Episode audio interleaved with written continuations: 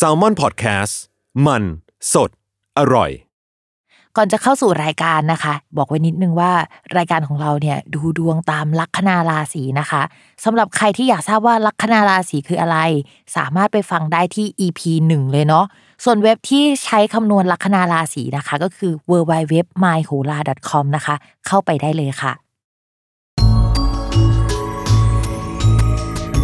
สตาร์ราศีที่พึ่งทางใจของผู้ประสบภัยจากดวงดาวยินดีต้อนรับเข้าสู่รายการสตาร์ราศีที่พึ่งทางใจของผู้ประสบภัยจากดวงดาวค่ะสัปดาห์นี้นะคะก็เป็น อี พี ที่ยี่สิบสี่แล้วก็จะเป็นดวงของวันที่ยี่สิบเก้ามีนาคมจนถึง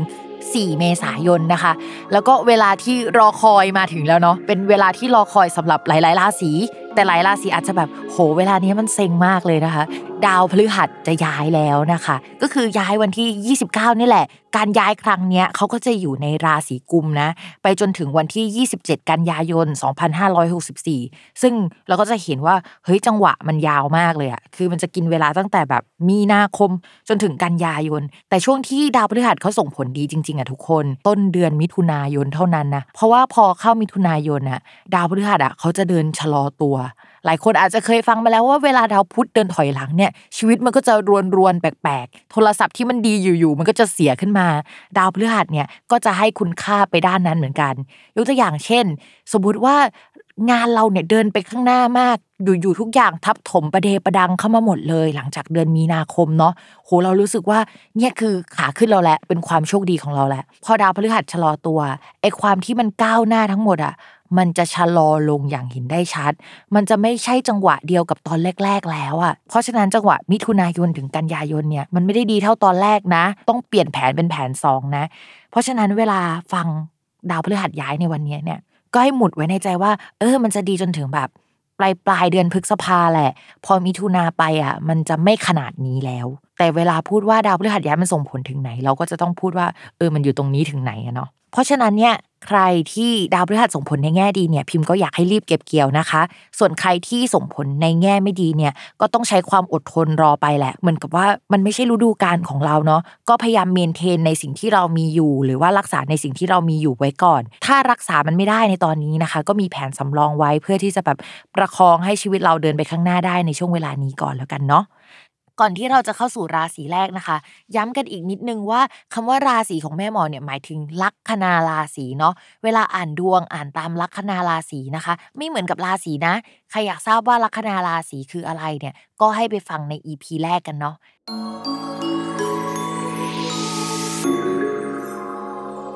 ัคนาราศีเมษเนาะในเรื่องของการงานมองว่าช่วงนี้เนี่ยถ้าเป็นจังหวะที่จบโปรเจกต์พอดีเนี่ยมันโอเคนะก็คือเขาจะบอกว่าจบได้มันจบสักทีเหอะอะไรแบบเนี้ยแล้วด้วยความที่ดาวพฤหัสย้ายเนี่ยก็จะส่งเสริมให้ทั้งงานแล้วก็เงินแล้วก็ผู้ใหญ่เนี่ยเข้ามาซัพพอร์ตเรานะคะมีเกณฑ์ที่จะได้ทำงานงานมันออกดอกออกผลฮะแล้วเอาไปอวดไปโชว์อะไรให้กับสังคมได้ในช่วงนี้นะคะก็เป็นจังหวะดีๆของชาวราศีเมษแหละแต่ว่ามันก็จะมีเงื่อนไขอื่นอยู่เช่นเอองานมันก็เข้ามานะแล้วมันก็โชว์ได้นะหรือว่างานเก่ามันเริ่มโชว์ได้แล้วแต่ว่าตัวของชาวราศีเมษเนี่ยยังคงปวดหัวแล้วก็วุ่นวายอยู่กับเรื่องอื่นๆในช่วงนี้นะคะพิมพ์อยากให้เรามาระวังเรื่องความเครียดความกดดันแล้วก็เหมือนคู่ค้าที่เข้ามาในช่วงนี้นิดนึงเพราะว่าเขาจะรู้สึกว่าฉันก็มีดีอ่ะฉันก็มีตัวเลือกเยอะอ่ะคุณก็ต้องแบบว่าเอาใจฉันสิอะไรประมาณนี้นิดนึงนะคะแล้วเขาก็จะเป็นคนแปลกๆนิดนึงอ่ะชาวราศีเมษจะเจอคนลักษณะนี้นะคะ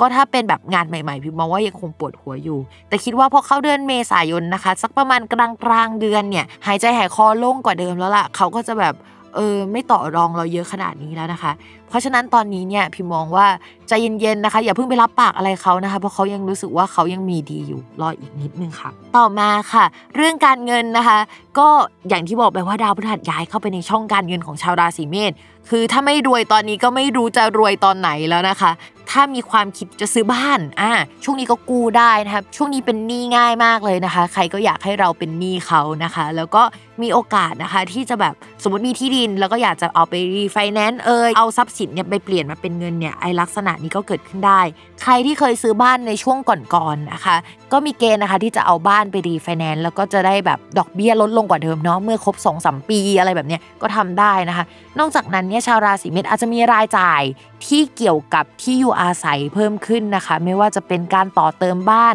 การหาบ้านหลังใหม่การไปอยู่ที่ใหม่นะคะซึ่งที่ใหม่เนี่ยมองว่ามันจะซัพพอร์ตในเรื่องของการงานการเงินมากขึ้นถ้าสมมติว่ามีบ้านใหม่ในช่วงนี้คิดว่าเป็นบ้านที่โอเคประมาณนึงเลยนะคะต่อมาค่ะในเรื่องของความรักนะคะทั้งคนโสดและไม่โสดเนี่ยช่วงนี้มันไม่น่ารักนะข้อแรกค่ะดาวประจำตัวของตัวเราเนี่ยมันไปอยู่กับดาวที่มันลุ่มหลงมัวเมาแล้วก็ปวดหัวเรื่องเกี่ยวกับการเงินประมาณนึงนะคะส่วนดาวคนรักเนี่ยช่วงนี้นะคะอยู่ในช่องที่เรียกว่าวินาศก็คือแบบว่าไปอยู่ข้างหลังแปลว่าคนรักมาซัพพอร์ตเราได้นะคนรักเจอกับความวุ่นวายได้นะหรือว่าช่วงนี้คนรักเขาแบบแข็งกระด้างกับเราจังเลยเขาจะแบบตึงกับเราเป็นพิเศษไม่รู้ว่าอะไรนี่แหละที่ทำให้เขาเป็นแบบนี้นะคะ